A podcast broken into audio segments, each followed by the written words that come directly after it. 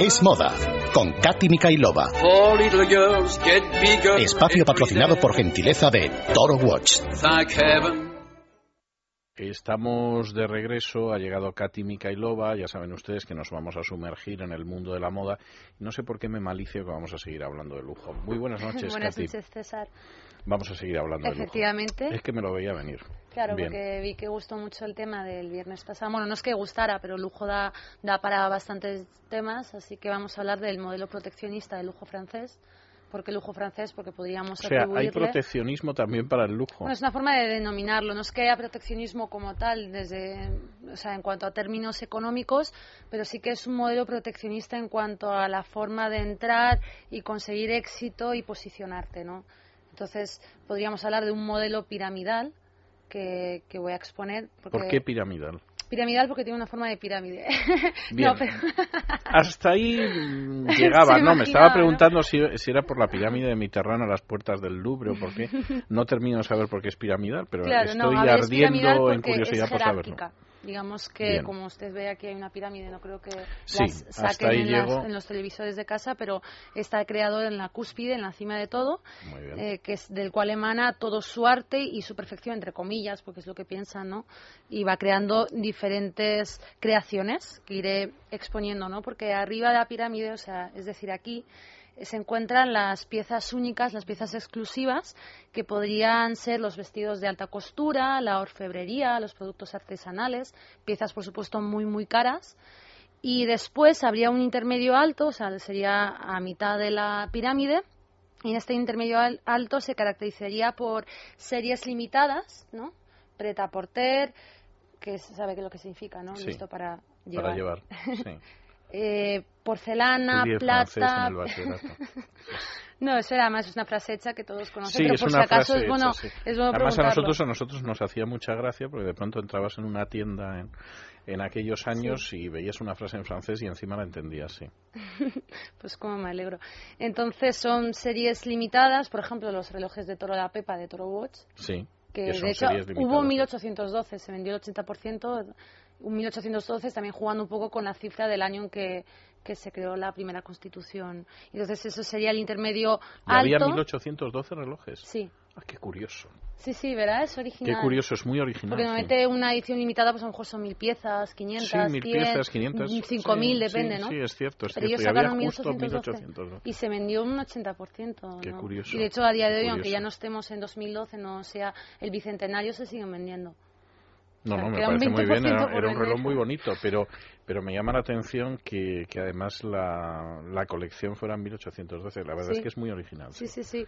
Y después del intermedio alto hay un intermedio bajo. Evidentemente, conforme vamos bajando, va decayendo el nivel en cuanto a precio, en cuanto a calidad. Hay un intermedio bajo, por tanto, donde la difusión es mucho mayor de los productos. Y aquí podrían entrar pues las vajillas, diferentes accesorios. Y ya por último, en el, lo que sería el lumpen, sin llegar a ser No, lumpen en lumpen, términos de marca. o sea, O sea, lo sí, que la sería base de la parte pirámide, baja. sí. sí. La falda de la montaña. Eso bien, es, pues sería el lujo accesible, que es el maquillaje, las colonias, los perfumes. Tienen un precio los perfumes y los maquillajes que, en fin, lo de accesible es una manera de hablar, claro. Es un Hombre, es más barato porque- que un reloj, por regla Claro, porque general, por ejemplo claro. un bolso de Chanel puede costar 2.000 euros o 1.000, pero la colonia son 90 euros, 80, 90. Y aún así son más caras que, que la media de las colonias también de firmas de, de lujo. Pero El lujo accesible al final es el maquillaje y las colonias. Y es lo que no, más se no- vende, No, hecho- paro nunca de aprender de hecho, en este mucho- espacio.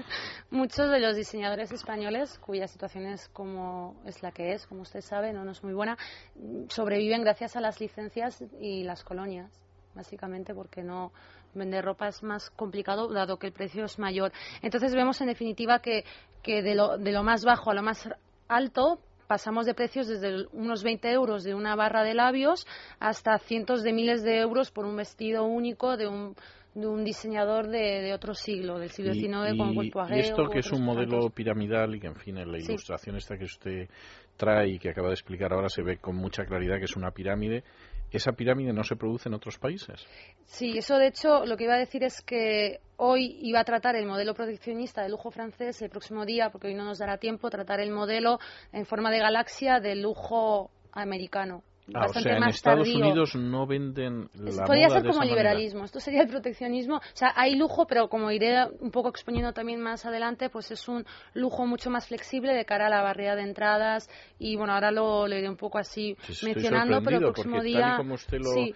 lo ha dibujado aquí, uno pensaría que es exactamente el mismo modelo que se dará en otros países. No, Y digamos que esto es más, no más clasista, es más mucho más jerárquico, por tanto, ¿no? O sea, hay una jerarquía, como usted ve, en cuanto a productos, es decir, el producto más caro está arriba y el más abajo está Bien. y tiene más valor el de arriba que el de abajo. En cambio, y eso no pasa en el modelo no, americano. porque todos los productos se podría decir que en parte tienen la misma importancia. Es decir, ellos no menosprecian más quizá unas zapatillas de Ralph Lauren que, que un vestido. Todo tiene como, digamos que la- el mismo valor, la misma, la misma, o sea, hay más igualismo, más igualitarismo, perdón.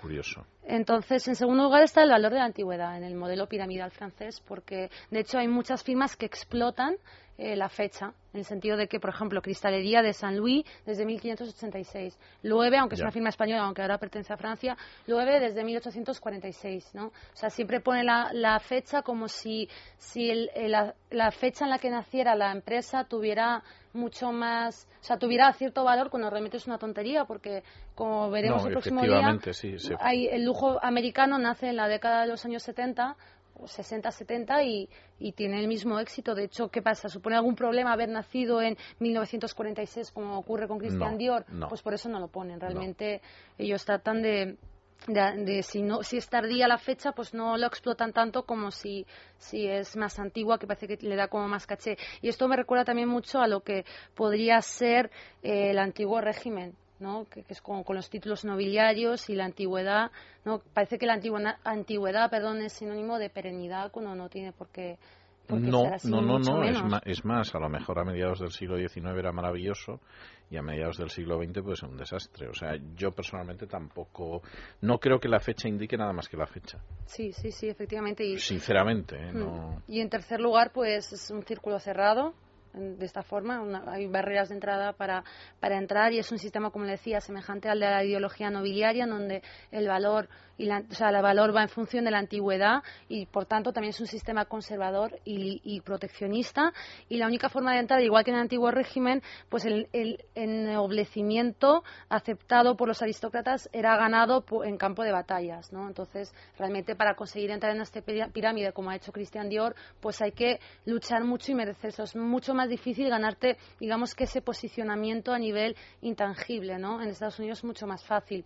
Es decir, aquí es un sistema más sí, rígido. Sí, sí, y más el, el Es americano como es la más sociedad flexible. europea en comparación con la americana. Y un problema que vamos- podemos encontrar es que hace mucho que no nacen firmas de lujo francesas.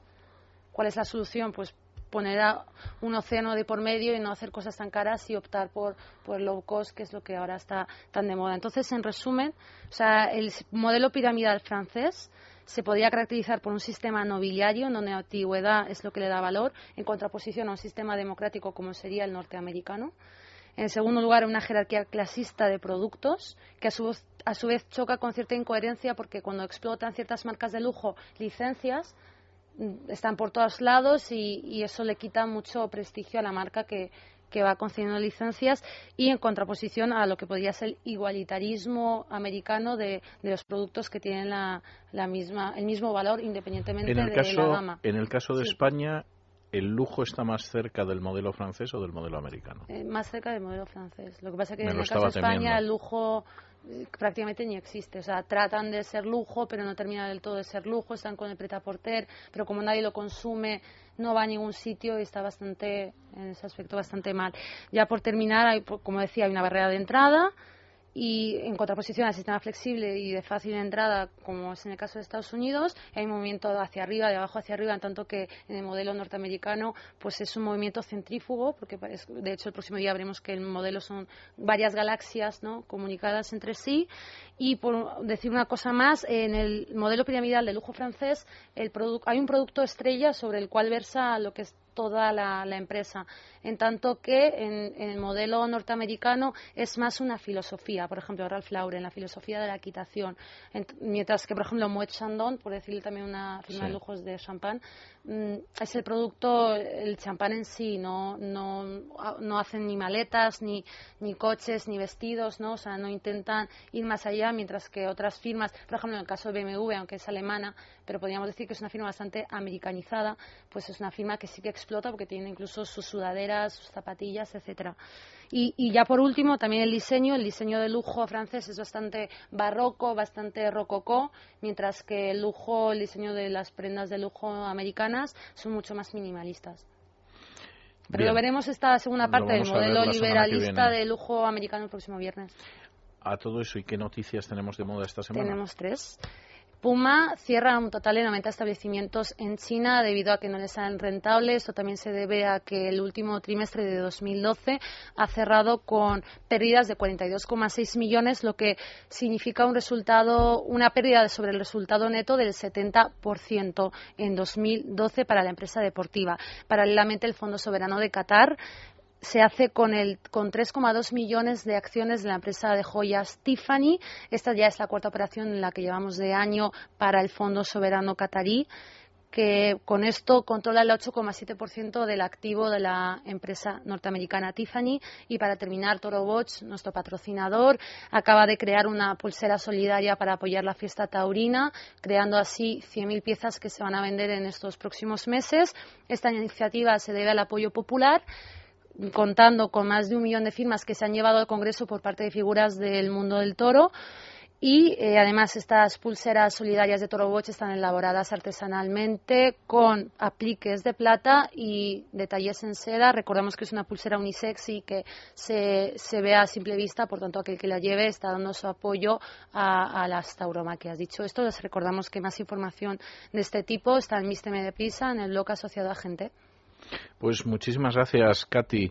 Y nosotros hacemos una pausa y regresamos con doña Ana Sánchez de la Nieta y el cine.